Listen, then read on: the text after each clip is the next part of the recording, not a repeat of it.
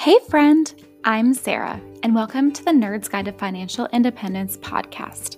I am here to show you that financial independence can be for anyone who wants it badly enough, and that investing in real estate doesn't have to be scary, take a vast DIY knowledge, or involve heaps of debt. When I am not sharing my own progress to FI, I'll be picking the brains of fellow like-minded, debt-conscientious investors. I am so glad that you are here, my fellow aspiring retirees. Hey guys, Sarah here. I'm back today to get the podcast, season, I think I'll count this as season 3, kicked back off again. And I have a wonderful guest that I've been wanting her to be on for a long time now, because she is an attorney by day, but a real estate investor. And I don't know how you have spare time, but you guys self-manage over 100 units. Is that right? So I have been wanting you on for a really long time. And so we're pumped today to talk to you guys. And I think you guys are going to love Bonnie, and I'll let you kind of get started and tell who you are and where you, I guess, start with like who you are, what you do, how you kind of got into real estate. Like what's your origin story for real estate? Everyone, I'm Bonnie Galam. As she said, I'm a real estate attorney by day, but I actually got into real estate when I was in law school, when I met my now husband. He was investing around the college and law school that I was attending. And I actually thought I went to law school with the intention of being a litigator. I did that for several years out of law school. Actually, I need time to like breathe, and switched into a more transactional practice. And plus, behind the scenes for several years, I was kind of handling our real estate affairs, landlord-tenant stuff, asset protection stuff, our transactional stuff. And so I was like, you know what? I really love doing this, and I'd love to do it for other investors. And so about 3 years ago, I hung my shingle and started my own law firm. And I haven't looked back. And so I'm a licensed attorney in New Jersey and Pennsylvania. And then I also have a side business with a program called Landlord Law School, which educates and provides like legal templates and training and resources for small landlords largely. That's amazing. So did you join Landlord Law School? Is that your business? How did that kind of get started, or how did you get connected with that? That's amazing. So where did you build out your platform on? I'm just curious because I'm constantly building. It's on Kajabi, if you're familiar with Kajabi. Yeah. It's fantastic. I really enjoyed being on Kajabi as well. So if you are if you're dabbling in the Instagram business world, both of us are 2 votes for Kajabi. Yes, it is. It's a great all-in-one platform, although I will admit I've moved away from it as an all-in-one. Like I have a separate email provider, a separate landing page provider. But in terms of like, I think the delivery of the course, it's clean, it's intuitive, and it's been like flawless in terms of like delivery for my students. And so I really enjoyed it. And so you and your husband met in college. So I want to unpack your story a little bit. Or you were in law school. And so was he actually your landlord or not? No, he was not my landlord. Okay. Not my landlord. Say, did you get a discount on rent? I want to know. No. I know. I was like, maybe this is actually not a bad thing. But yeah, I think that would have been too close to literal home. Yeah. And so he was in college. I was in law school. I did not, rock the cradle, but my husband is Israeli. And so he did the army service in Israel before coming here. And so he was just like an older college student at the time. And so he was doing that. It was kind of a little bit of a family business. His grandfather was kind of stepping out of it. He was kind of taking over it. And it was a great time to be real estate investors in Philly, because it was, a time, and it still really is a big time of appreciation in Philadelphia. And I want to say it was a little bit like less of a competitive market at the time. I mean, this was like pre BiggerPockets phenomenon, maybe there was that book, Rich Dad, Poor Dad out there, but not everyone and their mom was like in real estate in some way or another, which is kind of how it feels like right now, which is both really exciting because I love the opportunity of real estate, but also it just makes things a lot more competitive. Right. I keep wondering if it's because I just follow other real estate investors, or if Everett and their brother is literally talking about real estate. And I think it's a little bit of both, because I'm like, my circle is definitely real estate, but it's getting so much more commonplace to talk to people about, why aren't I reducing my expenses? Why am I not like owning a couple rental properties? It's fascinating to me. So I'm glad that you've noticed this as well. Like, I swear it's like a BiggerPockets thing. Yeah. I'm like, is it like confirmation bias? Like, is it just because like, at this point, like all of our friends are real estate investors and I work in real estate things. But then, you know, I look at like my bigger circle. I think it is a little bit of confirmation bias. Yep. A little bit for sure. I talked to a realtor the other day and I was like, well, you know, BiggerPockets. And they said, no, I don't. I'm like, oh boy. So apparently it is a confirmation bias somewhat. It's like, how do you not know what BiggerPockets is? But, yeah, that's one of those things that I feel like I take for granted at this point, that just people assume that they know that. But, and it's also been really surprising to me, even just other real estate attorneys, other realtors, that just because you're in real estate doesn't mean you're in real estate investing. Like they really are two different worlds, even for lenders and things like that. And so I think when it comes to like picking professionals and whatnot, it's not just enough to be like, oh, this person is a realtor, therefore they can help me. Yeah. Okay. So about what time or what year or so did you and your husband meet? So you were, I'm guessing like 2012, it sounds like, because you're like past 2008, but you're pre BiggerPockets. I'm like, what time arrow is that in? Yeah. I want to say I met him in 2013, early 2013. And he was doing it for a few years before I met him. And so it sounds like he took over some units from his family and then you guys have kept acquiring since then. Do you know how many he took over and how much you've grown it by? Because 100 units is a ton. So I want to make it very clear. We didn't inherit anything. We bought his grandfather out slowly. Right. And that was not a few dozen properties. And then we used that to just kind of BRRR and probably scale the next 60 plus units or so. I'm trying to think offhand which buildings we had when. And the vast majority were ones that we kind of took over on our own. Yeah. So BRRR strategy was something you guys definitely used. Oh yes. Although it wasn't called that then. I feel like it was just called like buy things cash and then refi them later, which now I understand why David Green came up with something really catchy called BRRR, because that's a mouthful otherwise. Right. Exactly. So for people that don't know what BRRR is, essentially you're buying a house, you renovate it, typically you try to buy it cash if you're able to. And so you can kind of leverage, like what I'm trying to do is like leverage some properties I own, which is probably what you guys were doing to buy a house cash. You were using like a line of credit then? No, we had cash. I mean, most of our properties we bought at auction. And so they were pretty inexpensive at the time. Yeah. Like, back then, like auctions, you could actually get things. Yeah. I miss the glory days of auctions and being able to buy stuff. That'd be lovely.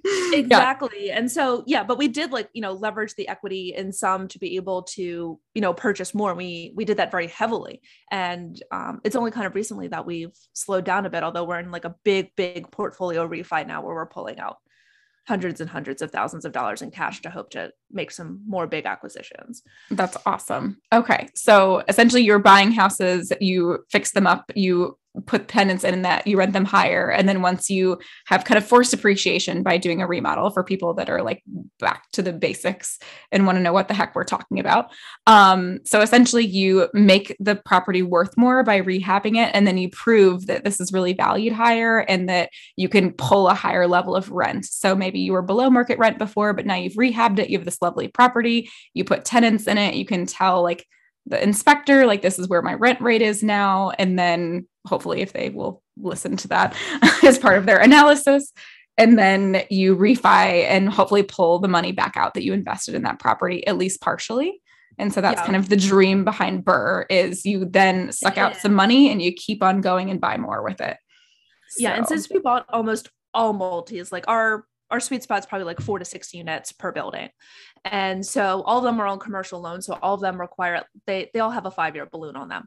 And so over, you know, the course of like 15 or so years now, we've gone through multiple cycles of these 5-year balloons where the market in Philadelphia has appreciated a lot. And so we've just constantly been able to, on these refis, pull more cash out and be able to, you know, keep our cash flow stable. One, because we've been in a depreciating interest rate environment for a very long time now. Right. And, two, rents have been increasing, the property values have been increasing. And so it's been a nice time to be investing for, you know, the last 15 or so years.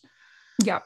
And I still think the market is so solid to like force appreciation out of properties still, if you can find them and buy them right. I think that's the hard part because I'm like, you can still force appreciation, like amazing right now, but finding the deals has become a little harder, but I don't think it's, what is your take on that? Because I think that's one of the few things, like I hate the naysayers online who are like, you can't find a house, you shouldn't buy a property right now. Like all of that.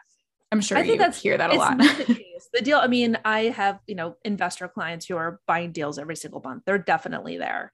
And some of it, you know, is you may just have different risk tolerances than someone, you know, someone might be okay, $200, you know, a door, and you may say, look, my minimum's 400. That doesn't mean you're right or they're wrong. It's just, you've got different standards. Right. And same thing with, you know, some people are there for an appreciation play. They're not looking for cash flow in the short term, and vice versa. I do think that there's no doubt there's an inventory problem, which is why we've had, you know, 18 months of bidding wars right now. Right. But there's, you know, there's deals to be had. I think a lot of people are sourcing things off market. I mean, realtors are finding things to list, so you can find things to source off market where you're doing the same type of sourcing techniques that they are, you know, the direct mail, the calling, whatever it takes to find someone who's looking to sell.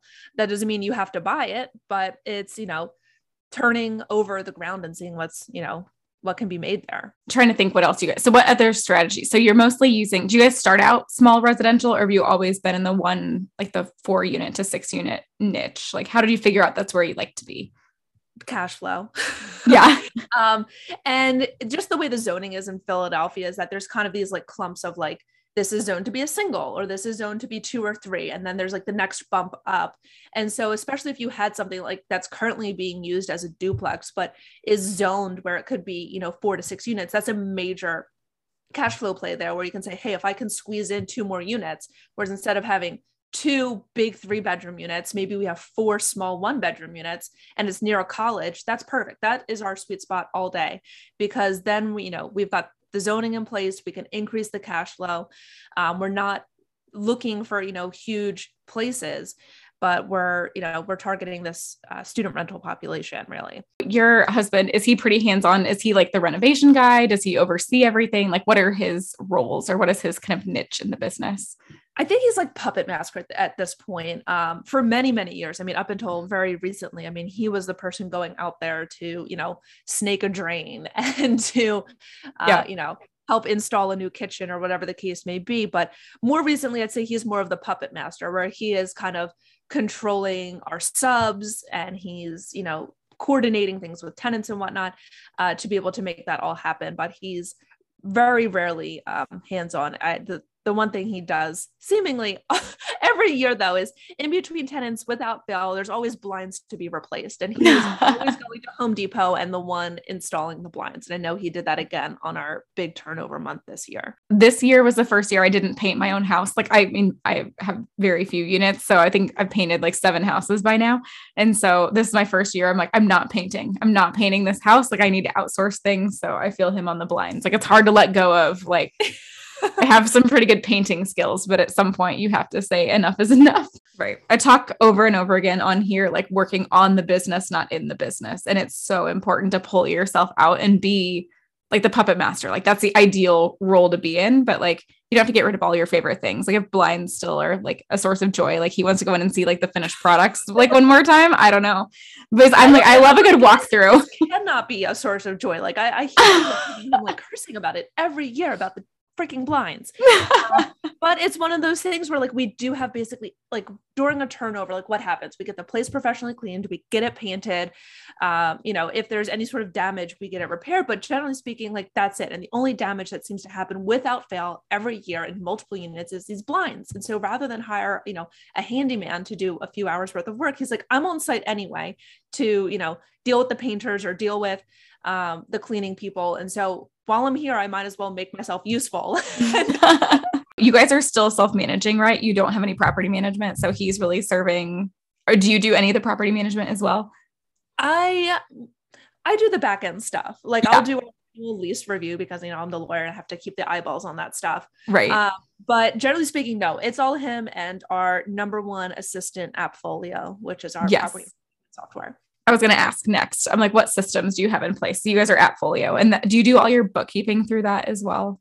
No, we use QuickBooks separately. AppFolio is above my pay grade, but someday that's like what you aspire to be at. You have to hit a certain number of units for AppFolio to make sense. I just imagine people at like the BiggerPockets conference, which is going on right now, with like their AppFolio status badge or something. So you guys were talking about, okay, so you do a lot of bigger remodels then. If you're going from less units in a property and you're trying to get like single family, like it's interesting to talk about your strategy because it's so college town specific. It's almost like we can get more, like, I'm just gonna make up numbers right now. Say a one bedroom would be $1,000 a month. So we could have $4,000 a month from this unit, or we could have a three bedroom, which say is $1,600 a month. So that's $3,200. That's $800 a month on the table that we're leaving off.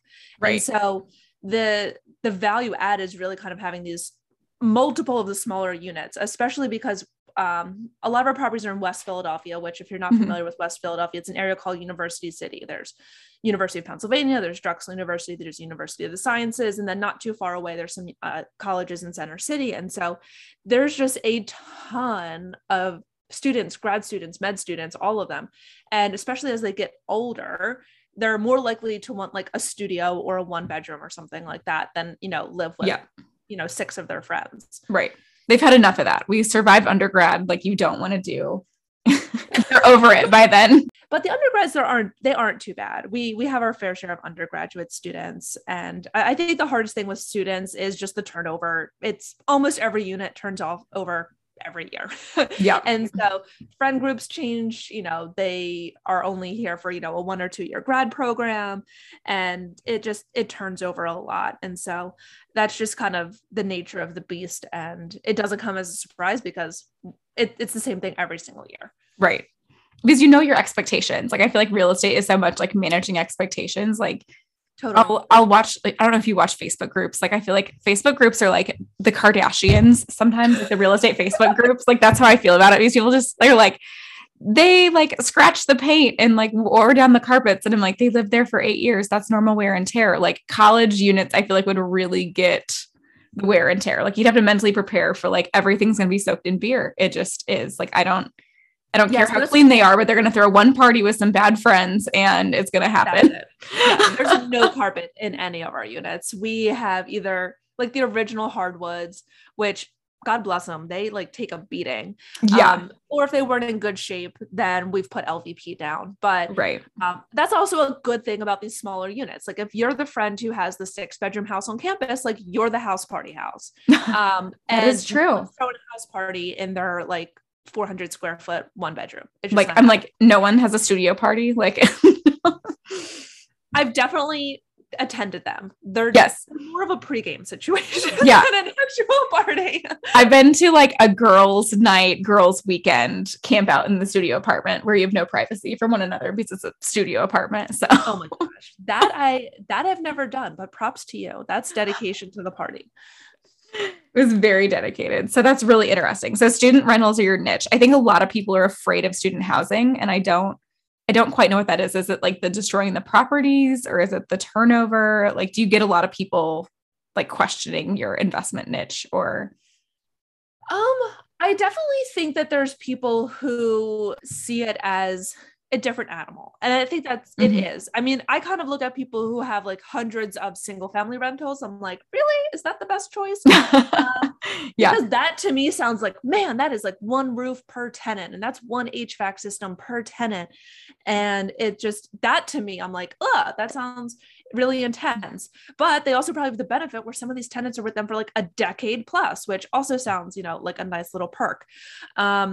And so I think it's just a different animal. And I think that's why it's just so important to like niche down. Like I am not looking for single family rentals. Like I would love to continue to buy in, you know, the same few blocks that most of our properties are in. And so that just makes it much easier to scale. Whereas if I was to have, you know, properties all over the place in different asset classes, in different, you know, sizes, those are to me. And I also think about it from a legal perspective, like that's a different lease and that's a different like cycle. And for us, I mean, we turn over almost every unit in our portfolio between August 1st and September 1st, because that's when students go to school. Yep. And so it's a very intense month, but then that's it. And so like the thought of like sprinkling things throughout the year and like constantly having turnovers and constantly having like the possibility of a changing season, like that doesn't happen with student rentals. Like school's always going to start the end of summer. And it kind of forces us to have a natural like life cycle to this stuff. And a lot of predictability. And I'm sure people who are investing in other asset classes, they feel that, you know, same kind of like rhythm and like the different seasons of their rentals. And maybe it's a longer stretch. Like for us, it's very much the academic year. And for some people, they may like, hey, look, most of my tenants are there, you know, 2 or 3 years, and then they go buy a house. Like we're very much like that apartment before people buy. And I've got 1 or 2 of those units where it's very much where like we get great tenants. It's a, you know, I'd say more of a luxury apartment, but it's their like stepping stone before they go and purchase a house. And so we know we only have them for like 2 or 3 years. Yeah. And it's so true. I love your idea of like niching down. It's so true to figure out exactly where, but I think being able to explore, but there's so much like shiny object syndrome in real estate where everyone's like, ooh, they're doing like storage units and they're doing like bigger and bigger apartment complexes. And like whatever Brennan Turner and David Green are talking about is now what everyone's doing. Like it was storage units had all the hype and now it's mobile home parks. And I'm like, but storage units were super cool. Like a year ago, like when I first got into BiggerPockets, it's all about storage. Now I feel like there's only a few people talking storage nowadays. And I mean, it's still a wonderful asset class, but now it's all mobile home parks and looking at different things like that. And look, I also big apartments. A client about this today with the BiggerPockets guys. They're syndicators now. Yes, they have a podcast. Yes, they have educational platforms, but they're syndicators. So whatever they're syndicating is going to be all that in a bag of chips. Yeah. And so if they're syndicating mobile home parks, then mobile home parks are going to be what they say are like what you need to be investing in because they want your money. They want their podcast listeners to be their investors. And it's not a bad business model to make for yourself. No. But I think with anything, there's, you know, ebbs and flows to any of these classes. I mean, everyone's like, you know, self-storage, which, you know, makes a lot of sense for when you think about America demographically. You've got all these baby boomers that are going to downsize. They're going to die. Sorry, mom and dad. Like, well, it's going to happen to all of us, but that's how it ends for everyone. Like, okay. Right. But then there's also this whole supply and demand. So, okay, everyone's thinking we need more self-storage units. At what point are we going to have a glut? And then, you know, in 20, 30 years, these are all worth nothing. The same way that, you know, people are looking at, you know, a lot of the, you know, office complexes in, you know, major metropolitan areas that are sitting vacant for the last year and a half. And people are like, are they ever going to come back? Are we going to be at, you know, 50% vacancy in, you know, these major metropolitan class A office buildings? And so, everything comes and goes. And that's why a big reason why I just like the residential, because people are always going to need somewhere to live, especially when you're talking like working class, accessible housing. I don't necessarily mean affordable housing. There's a huge need for affordable housing, but just accessible housing that's not going anywhere. Exactly. I think the people always need a place to live is so important. Like commercial real estate scares me for a reason. And I don't really, because I just feel like it's harder to predict. Like people need homes, but businesses change so much, especially in like modern times, like COVID, like totally changed people's business models. And so it's crazy. You just like didn't see that coming. Oh, I was going to ask you too. So do you find for student housing, do you have a lot of people like actually like default or not be able to pay their rent? Like, I was just wondering how this works in college, because in my mind, I'm like, okay, do you have really people paying a lot of their rent because they're just like YOLO student loans? Like, I'm just going to pay for my rent with this, or how does that? Mom and dad and student loans are backing the whole operation. Okay. I've always had this theory, but I've never tested it. So I was like, I need to ask you. I'm like, because I just feel like it'd be a very guaranteed way to make rent because someone's parents have signed somewhere and someone's student loans look good to get rentals. Yeah. So, I mean, we very rarely will just be like, oh, you've got student loans. That's enough. We're still going to want a parent cosigner on there. And oftentimes when it's like multiple students, you know, we've got a few 2 or 3 bedroom units, and we'll have like cosigners for every student on there. I think that just also makes the other parents feel more comfortable. Right. But we do it as one. The bigger issue I find that we sometimes have is people wanting to kind of dip out mid-year. Either someone's not their friend anymore, or, you know, they get an internship out of state and they want to leave. And so with that, we've always just had a very, very flexible sublease policy. Like, we're not one of those people who's like, I'm going to hold it to them and, like, you know, make them jump through 10,000 hoops. It's like, all right, let's work together. Let's get this place marketed. You want to sublet it? Let's do it. You know, if your friend likes the person and they're qualified, then I'm not going to make this more difficult than it needs to be. Like, we're all on the same page. I want my rent to be paid. You want someone else to be paying the rent. Like, teamwork makes the dream work. Let's do it. And that's the other thing. I feel like they're in a lot of these Facebook groups, there's just a lot of like this animosity where it's like us versus them, like the tenant's always the bad guy. And I'm like, wait, why don't half these problems wouldn't be problems if we just like looked at it. We're like, we both want the same thing out of these issues. Like, we both want like the mold to be remediated, or we both want, you know, this early lease termination to fundamentally just get you back on track where everyone's paying, or payment plans, or whatever the case may be. Is that it's not us versus them. I don't know where this like false dichotomy came in, where it's like, if the tenant wins, we must be losing. I'm like, if the tenant wins, we could also be winning too. Like right. Like, help me help you. Yeah. Even I had to get rid of a tenant this year because she like was breaking all the terms of my lease, and she was in my house hack in my basement for a whopping like 23 days and broke the lease 4 times. And I was like, help me help you. Like, I'm not your landlord. Like, we are not going to be like kosher here. Like, this just isn't working out. Like, you want to smoke marijuana. I live in the same house as you. This isn't going to fly for me.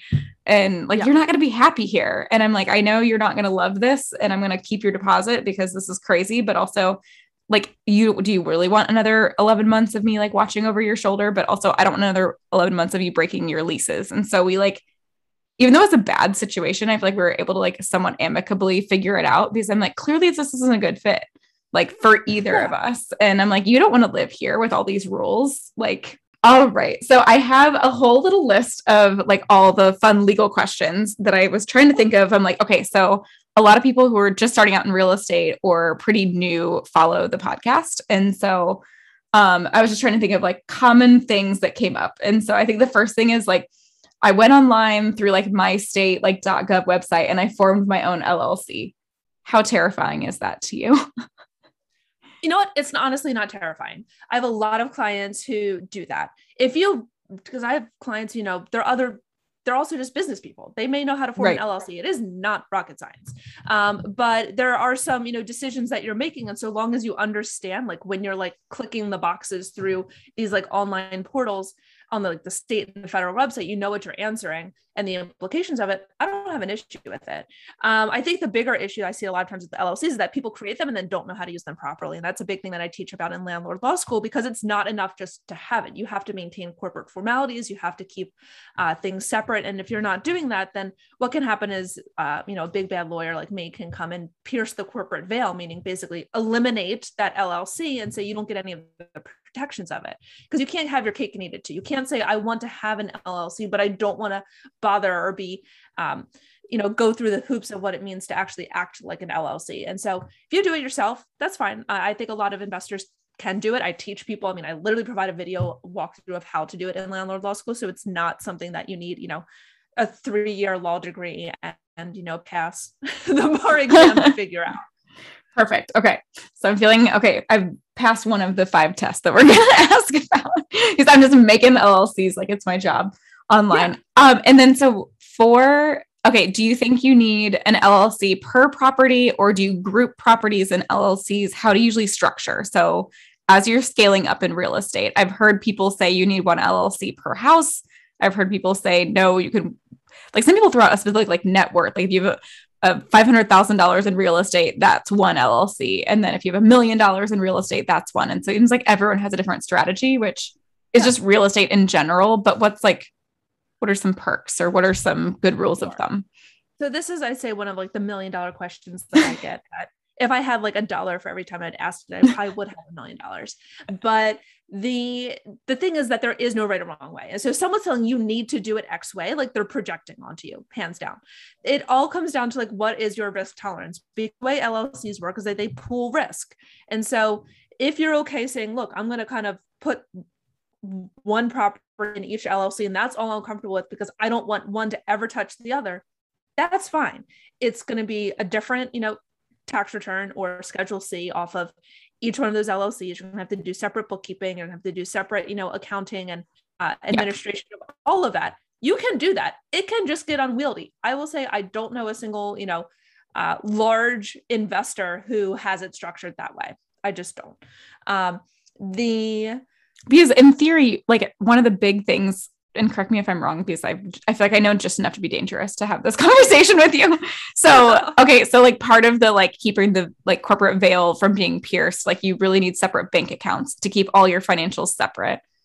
Oh yeah. Like, okay. So that's like a really big, like foundational thing, like have your business bank account, keep all your finances separate because your business needs to, like, you need to not need to co-mingle with anything. So I'm like, okay, so if you're doing an LLC per property, imagine if you have 100 of those, do you have like to carry around like 100 credit cards? Like, I don't know, like that would be ridiculous to me. I'm like, how do you like, because I have a hard time keeping track of like my podcast card and my personal card and my LLC. Like, no, I just cannot. Yeah, no, I mean, it definitely gets unwieldy.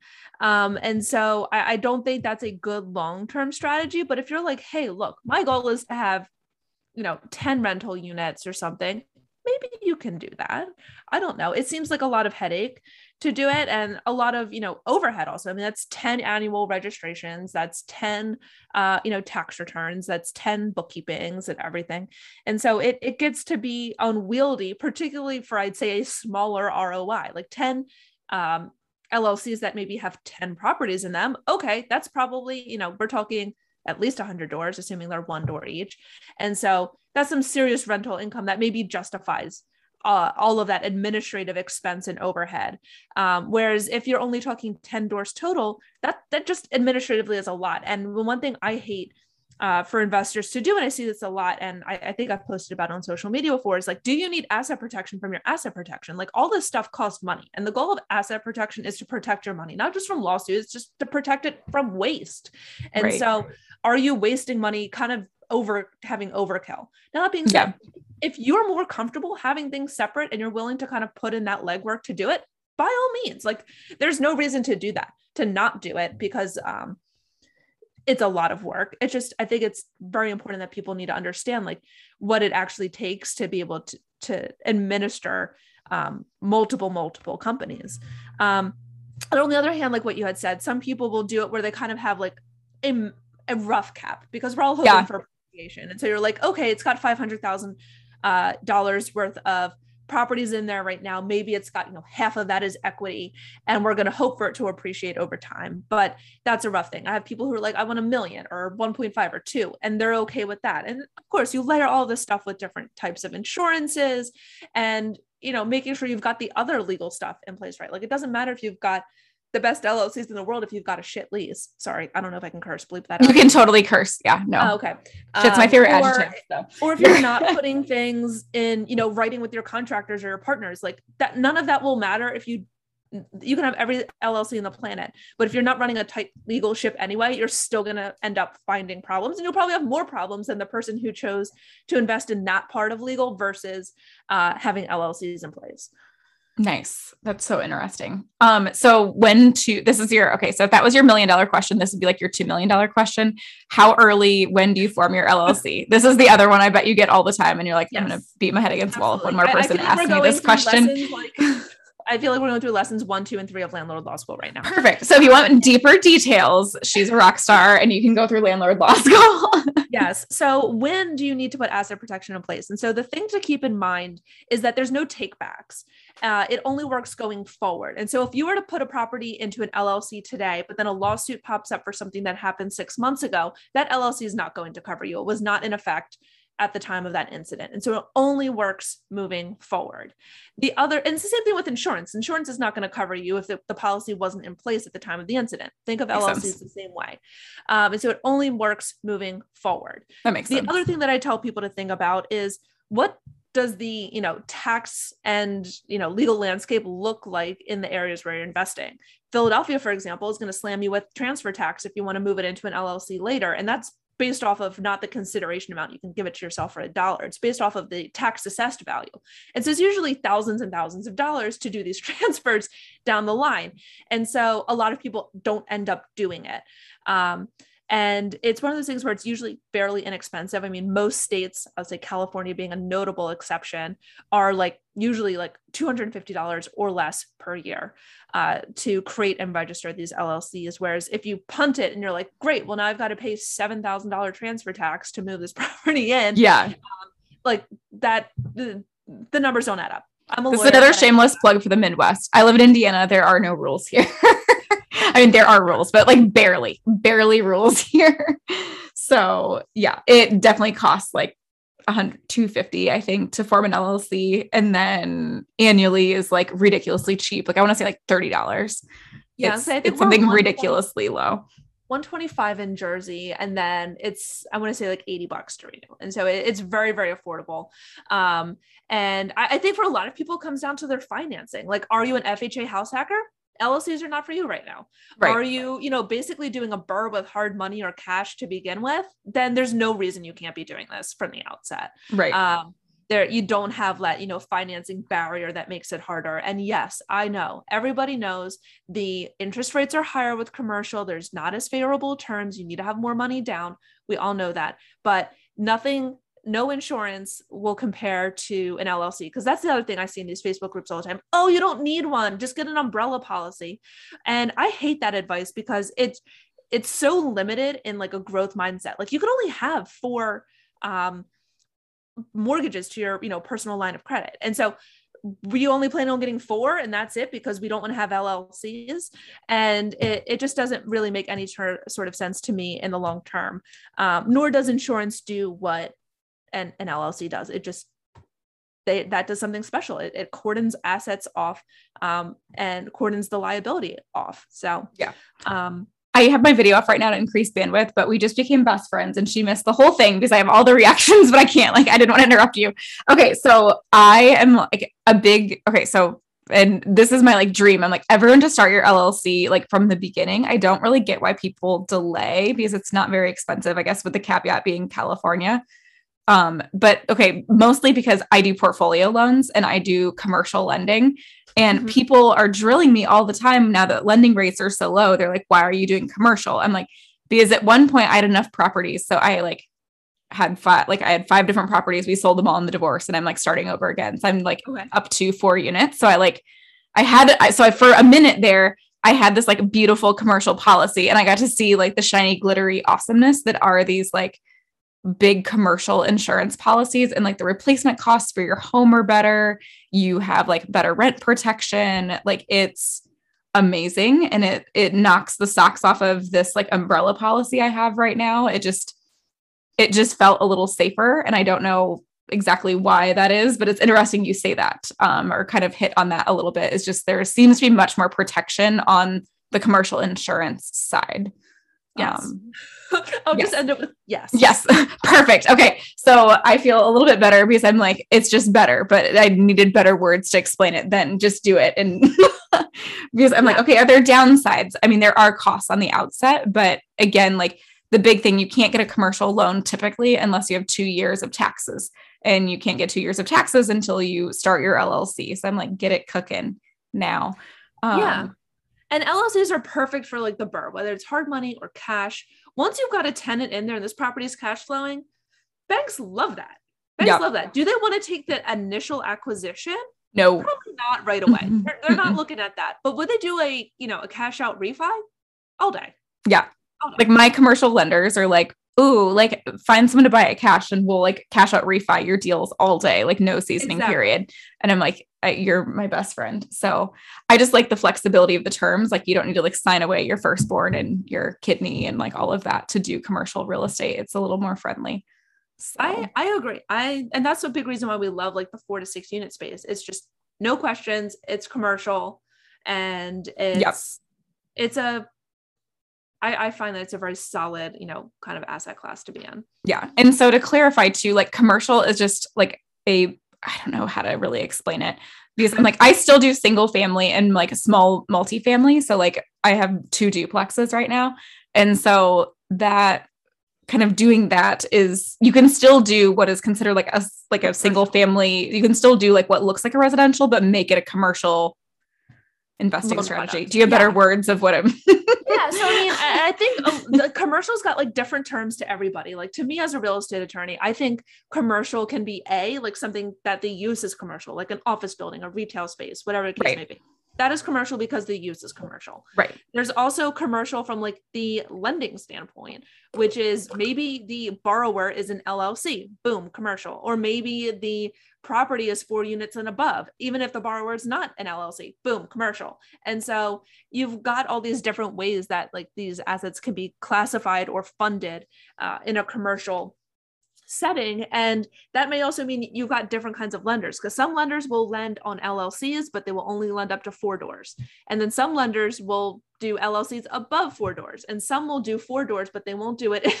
There's all different types of lenders out there, which is, you know, you got to kind of shop around, like, and the person who you build a relationship with, for some, it may not work out for the others. And that doesn't mean it's a bad thing. I mean, I all know everyone, you know, wants to build their team and have these people that they can build relationships with, but you can't build a relationship with someone who's not, you know, aligned with where you're going. And that doesn't mean it's a bad thing. Maybe use them on another deal, but don't like try to force your deals down, you know, the throat of a professional just because that's what they do and who you have a relationship with.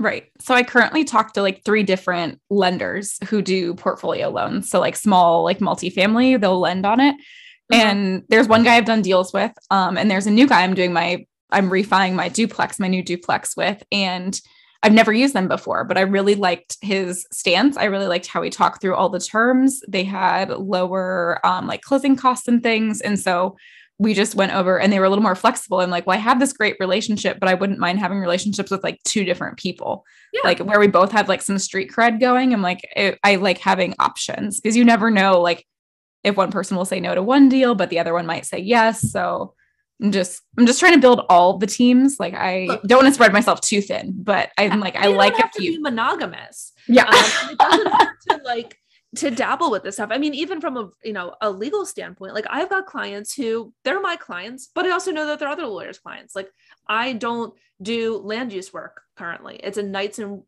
weekends game where these zoning board meetings are. And I've got 2 little kids at home. It's just not something I'm interested with. And I've got a friend who does zoning work. And so I'm like, hey, if you ever got these needs, go to this specialist. Like I'm your transaction person. I'm your finance asset protection person.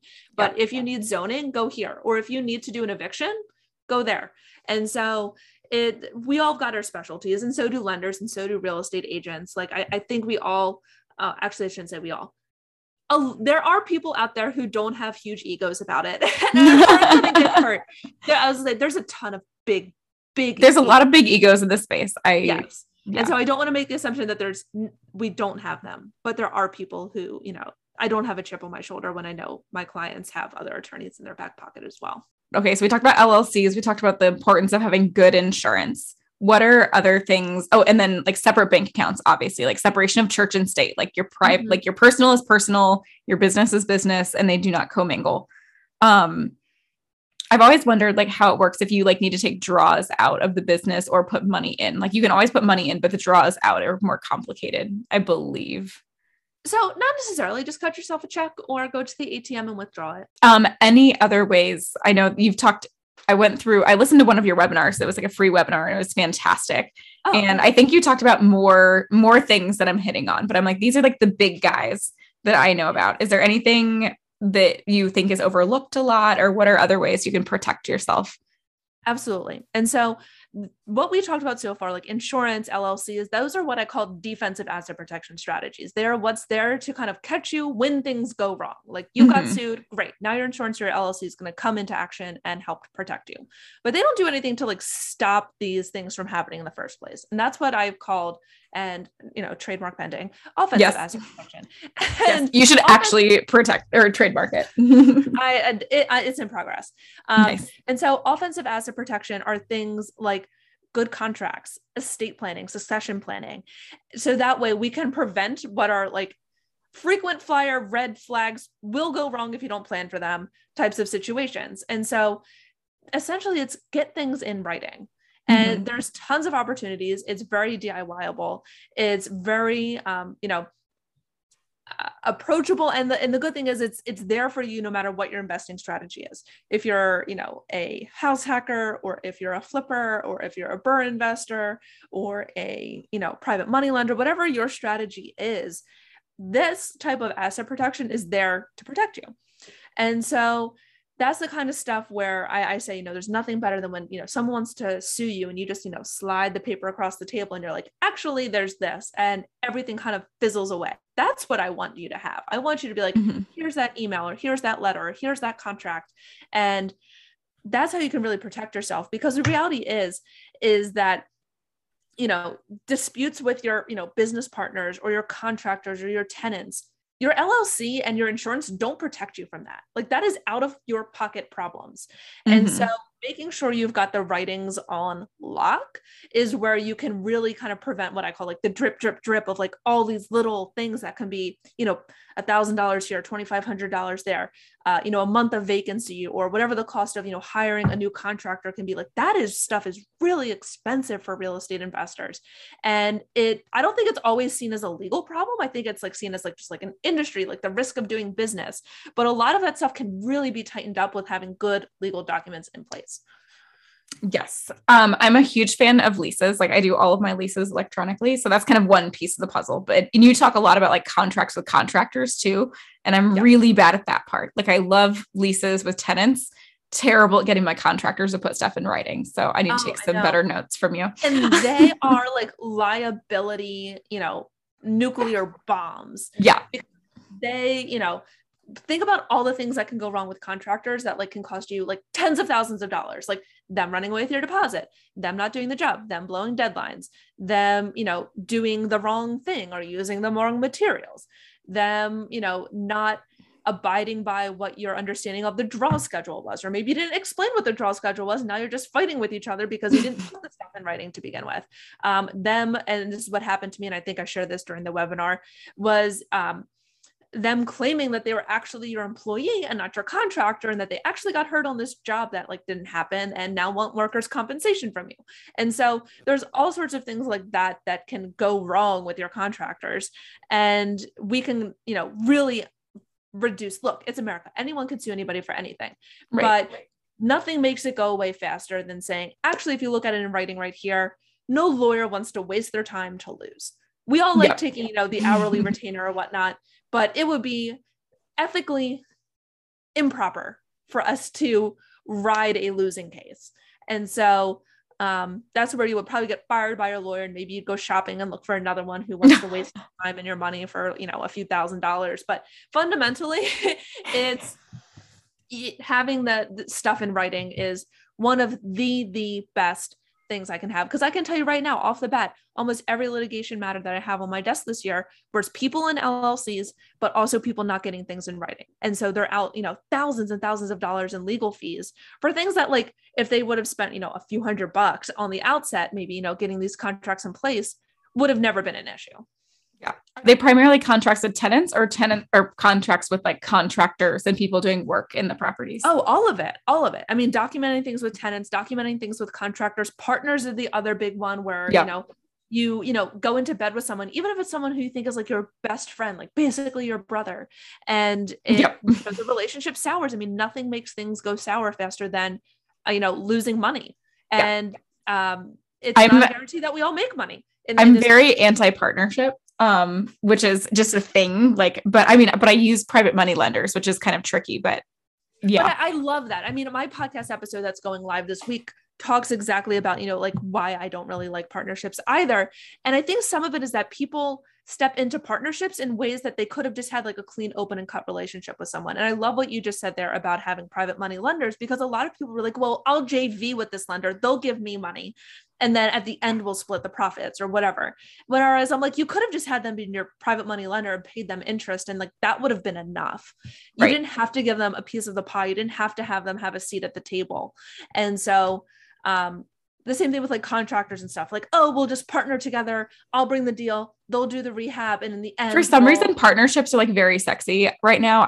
I blame BiggerPockets, because I feel like they talk about partnerships and being like 50-50 partners a ton on a lot of their podcasts. And I'm like, I don't need a partner. I just need a money person. Like, I just need And so like currently I am working with this new private money lender to me, and I've been wearing him down for like probably 1.5 years now, where he just wants to be partners, and I just hate the idea of it. And so finally I'm like, okay, if you want to say partners, but we're going to write up this contract where you're going to lend the money, I'm going to finance the rehab. And then in the end we can, you know, I'm going to refi out of it and pay your share back, and like whatever it appreciates, like we can split it. Like you'll get a little bit more than your average, like, I guess like private money lender would, but like we're trying to come up with like a hybrid thing where I'm like, I feel a little less partnery. Like I feel a little less dependent on their opinions and how they run it. And yeah, you don't have to give them equity. Just shift the terms in your note and say, look, okay, instead of, you know, 10% simple interest, we'll give you 10% simple interest. And, you know, this chunk at the time of refi plus exactly. 10,000 at the time of refi, whatever the case is. Right. And you don't have to give someone equity to do that, because once you start giving up equity, my God, it's like you're putting the person on title. You are like getting in bed with the partner. And so I think partners should be like a last ditch scenario, or something where it's like, there's obviously like a lot of like husband and wife teams. Right. Love it. Well, because I lived like a terrible divorce. And so I'm like, I fear partnerships. I always will, because like, you don't see it coming. You're not like, oh, my husband's like going to become a drug addict. Like, it's going to be great. Like never saw that coming. So like, you just don't know. And you're like, okay, but he was my handyman and we were great partners. And then you're great until it isn't. And then I'm like, oh boy. And you just, you know, you watch it kind of unravel. So I keep telling people, I'm like, and I feel like with business partners, you'd even know them less. And I lived with this guy for years. You know what I mean? Like you just don't think it's going to sour. Totally. And so business partners, like people go in and they're like all excited and they don't think about what they're signing up for. Yeah. So. And I also think it's a little bit fear-based the opposite direction, where they're like, well, I don't know if I'll be able to pay this, you know, this realtor or this wholesaler or this contractor or this money lender. And so it feels less risky to me if I just put, you know, if we just share, you know, the skin in the game, rather than sharing, you know, the risk of me having to pay this person, you know, monthly. Like, what if I can't pay this person monthly? And so I don't think that's the case. And I think you've kind of hit the nail on the head, where it's like, I really just need the money. Once I got the money, I can hire, you know, the contractor, I can get, you know, whatever it needs to happen to get done. I just need the money. Yeah. And so money is money. You just need a bank or a I was gonna say a money partner, but I meant that in the non-legal sense. The non-money. I just need like you to be the bank. Yeah. Like either like the trusted hard money lender, the trusted private money lender, like someone who you have this relationship with, where you say, hey, I've got this deal. This is the return I'm offering. Do you want to put your money in it?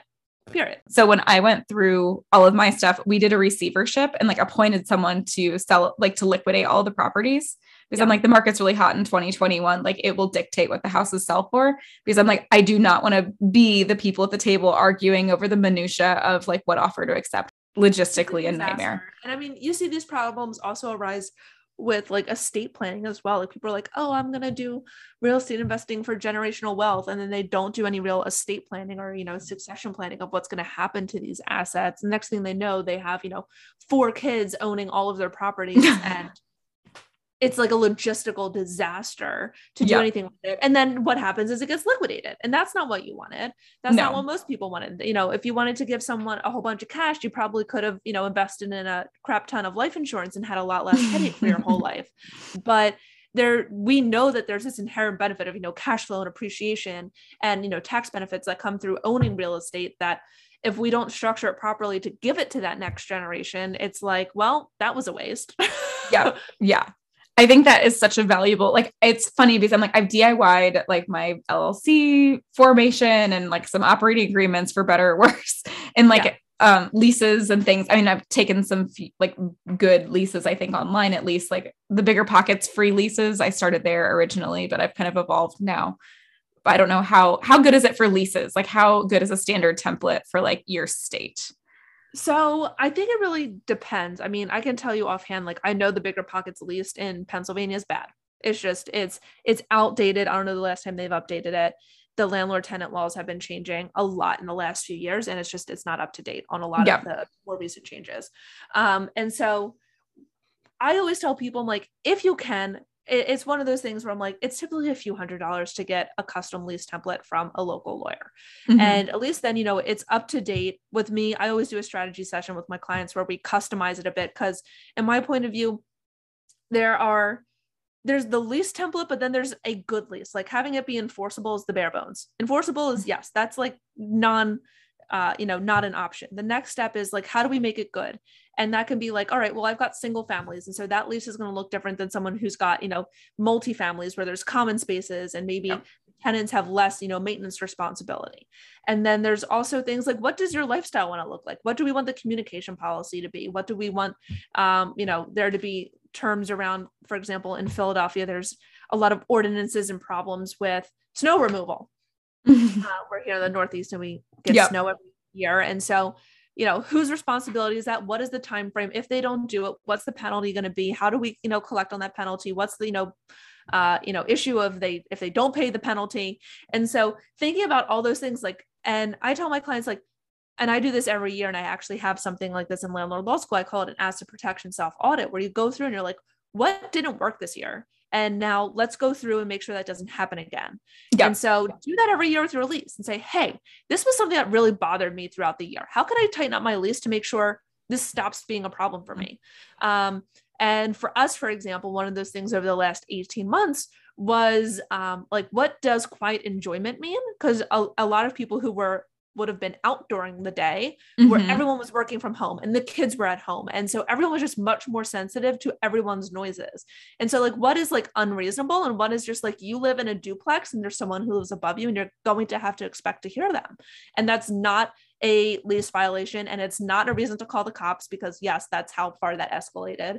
And it's just, you live in a duplex. If you don't want to hear an upstairs neighbor, don't live in a downstairs unit. And that's one of those things that we updated over the last year. And so periodically doing that, and then also periodically checking in with your, real estate attorney to say, hey, I haven't updated my lease in 1 year, 2 years, 3 years. Should we, update it? And the thing is, it's usually a lot cheaper for an attorney to give you their template than it is for them to review someone else's and add and make changes to it. We just kind of keep it updated. And then you say, okay, here's the 2021 lease that we're doing, guys.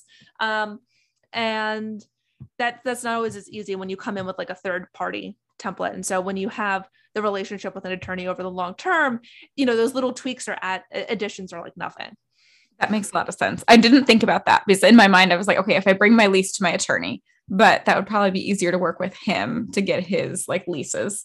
So, or get his standard template from a legal perspective. 'Cause then we're well, there's this language and I have this sentence written this way, which I think is better. Is it worth change? And us lawyers, we get all in our head about words and all sorts of minutia.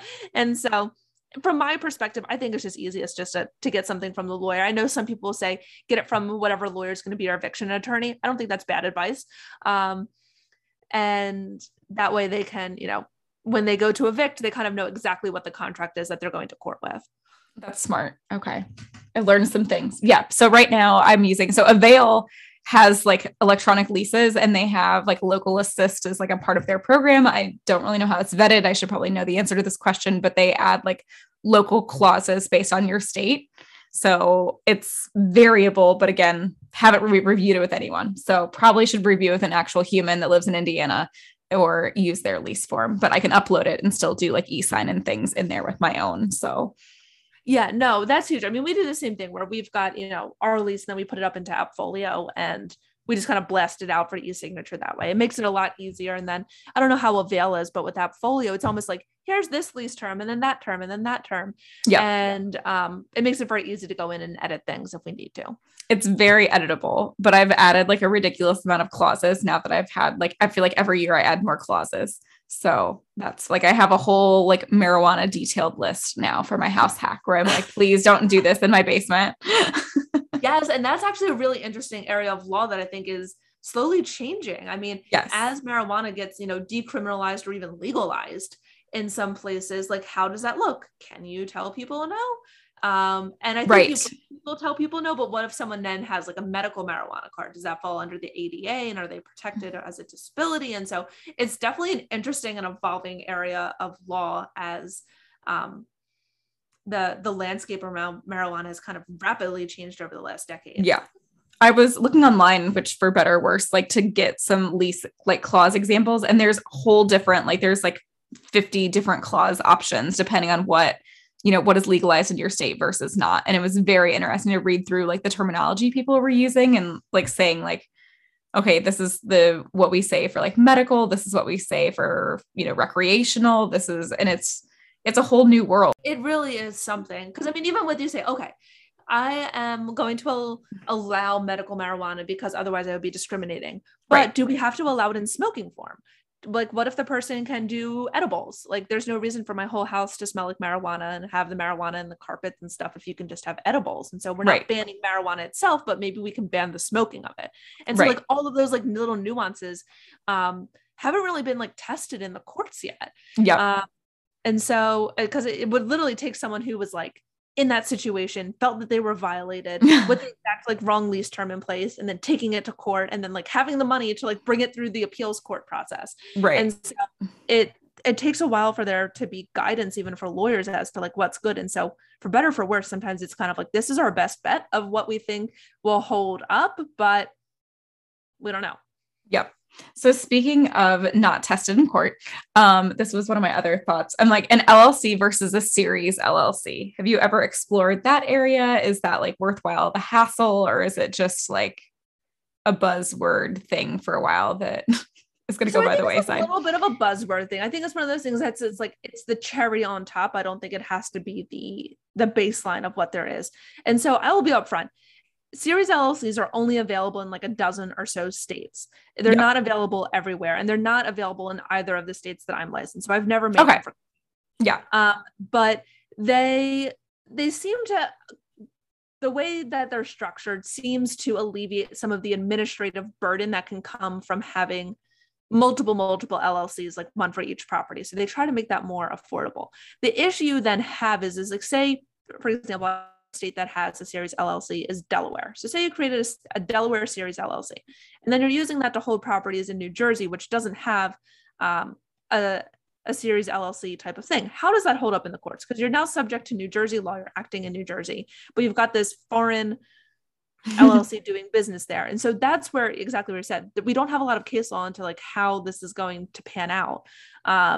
And will you get the, you know, asset protection benefit of it? Even the IRS doesn't really know what to do with them quite yet. There's still coming decisions as to like administratively, how are we treating these? And so I think it's one of those things like, would I sink all my money in there to begin with, you know, and expecting it to play out? Maybe, you know, it's something to consider if you're using it in the state where that's offered. So say I was using the Delaware Series LLC to invest in Delaware. Probably less risky than using that to invest in like Pennsylvania or New Jersey. So Indiana offers a Series LLC, and I've thought about it. It's definitely an interesting thing. I mean, even the LLC generally, like that was like created in the 90s, like they haven't been around forever. And so even that is a very recent, you know, legal creation. And so I wouldn't be surprised if we see other types of, you know, I'll say like boutique or because I don't know, you know, that a Series LLC makes sense in, you know, too many other industries other than real estate investing. Whereas a regular LLC, like basically every company that's being created now, except for ones that maybe have the intention of going public and having an IPO one day, they're all LLCs. And so it just doesn't have this mass market appeal. And I've also, so this is totally unrelated, but I've heard that some people talk about, so you want an LLC for your rental properties, but somebody, it was a post I read a while back, and they said doing S corps if you do flips. And I didn't really know why that is, or why that like rule of thumb is like stuck in my head for some reason, because I'm not a flipper, but I was just like curious while we were chatting, like why you'd structure it differently, like why you don't, like why the LLC is the better choice for rentals, I guess specifically. So first off, I think it's important to note that an S corp is not a business entity classification the way that an LLC is. All it is a taxation status. So you would have an LLC that you can make a tax, an S corp tax election on. So it's taxed like an S corp. And same thing with a C corp. A C corp, you can make an election to have it taxed as an S corp. And so this would be just a taxation status. And the reason that some people say to do this if you're flipping, and I wouldn't say right off the bat, talk with your CPA, because a lot of it has to do with what your amount of profit is that you're bringing in. But the important thing to kind of differentiate is that the type of income flippers are bringing in is usually like a short-term capital gain, whereas rental income is classified differently. And so, because I think most people's LLCs they do like the tax as an S corp, right? Is kind of like the comp. This is where I have a nice CPA and he manages all of this for me. So I would say the opposite. I think most LLCs are passed through where they're just taxed as a sole proprietorship or taxed as a partnership, because it's not usually tax advantageous to switch to an S corp, particularly with rental properties. You would have to have, my CPA at least usually says above $200,000 a year worth of profit per LLC. Okay. So, interesting. It's, you know, not an impossible threshold, right? But it's a high threshold. And so, right. Talk with your accountant, but I think most of the time when people are creating LLCs, the default would not be to be an S corp.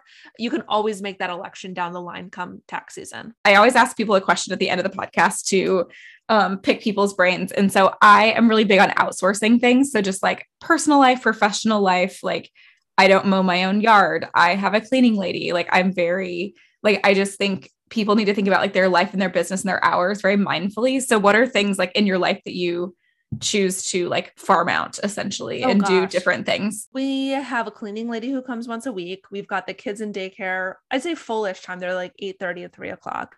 And what else do we have? We have lawn people. I've got an assistant in my law firm. I've got another attorney in my law firm and nice. All of those people, while they're like needed to like function for a very long time, I felt like I needed to do all of that. Like I needed to be the one with every client and do every single part of my business. And so as I say this now, it may sound like obvious, like, oh, of course you've got like another lawyer. Of course you've got like an assistant. That was not the mindset I had for a very long time. Who came first, the assistant or the other lawyer?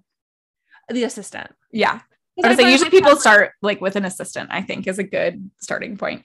Yeah. Cause I always try to farm out like, let me get rid of $15 an hour tasks. And then let me try to get rid of $50 an hour tasks. And then, you know, kind of scale it out that way. Yeah. And I was very much in like a DIY mode for a lot of the parts of my business. Like, hey, let me try to figure out how to do, you know, AppFolio or ClickUp or Kajabi all by myself. And now that like all this stuff is leveling up to the next level, I'm like, no, let me hire like subject matter experts to come in and like work yep. their magic. Like I don't need to be the expert in every piece of tech that I use. Because your time is either going to be like, you want to be like present with your kids. I don't want to be like cleaning or like doing my yard.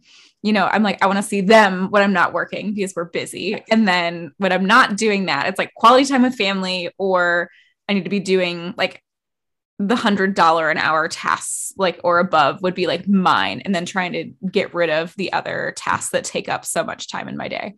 Totally. And the other thing I've been really working on really since like mid this summer, like I felt like I was approaching burnout. I mean, it was just, for better or for worse, it's been a gangbusters here in real estate. And so it was just, it kind of hit me after like a year and a half of, you know, being in this crazy, crazy market with clients and everything, was that rest is like a non-negotiable. And so, yeah. You know, refinding my Kindle and my love for reading and playing piano and just playing with my kids and hiding my phone somewhere so I don't even look at it has been, key for me, but I see it pay off in the long term as well. Like, I don't see it as like, oh, I need to like rest because like I need to do my morning routine. And it's like part of this feeling of being productive. Like, it's okay to just rest. I don't have a morning routine. I like every day is slightly different for me. I just like wake up and like, it just, I feel like my life is slightly subject to the toddler and what she's doing. So I had a morning routine for about a week over the summer. We came back from visiting family in Israel. We were super jet lagged. I was waking up at 5 o'clock in the morning. I was like, this is great. I'm going to do like my whole morning routine. And then I was just like, I'm really tired. And so I'm not doing that anymore.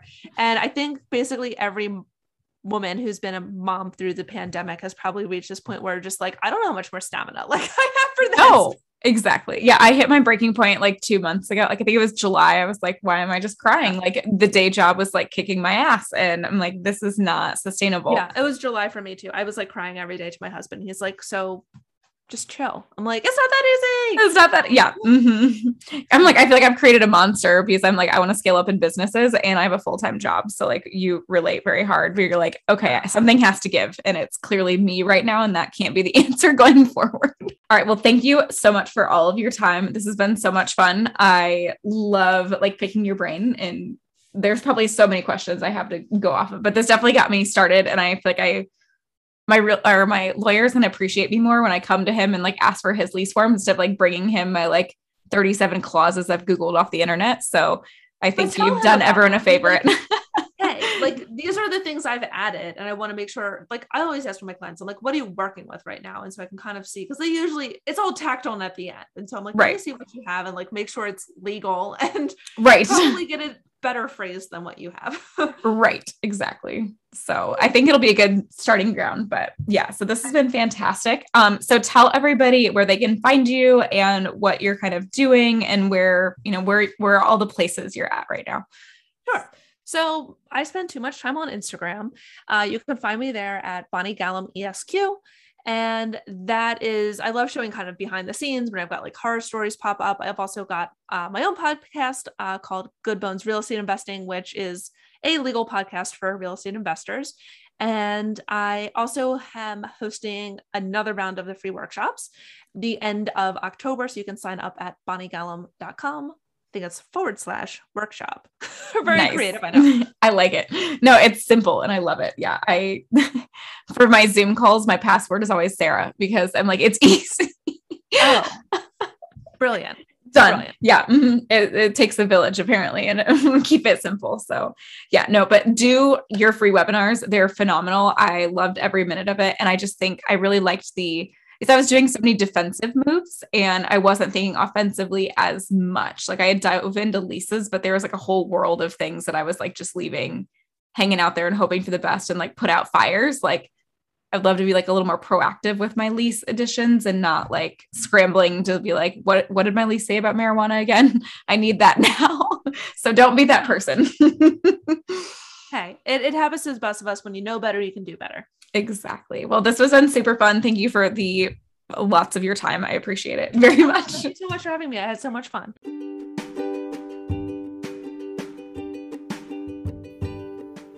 Gosh, did you all just love this episode? I hope you're enjoying each of these podcasts as much as I am. If you are, please go subscribe to the podcast and spread the word by sharing your thoughts on Instagram. If you are not already aware, I'm pretty much obsessed with Instagram, so seriously, come find me. Instagram is the place where I'm going to announce every new podcast episode. I also share new products as I post them into my store, and I also am just going to be oversharing way too much about my personal life as a DIY landlord and a working boss mom. Thanks so much for listening.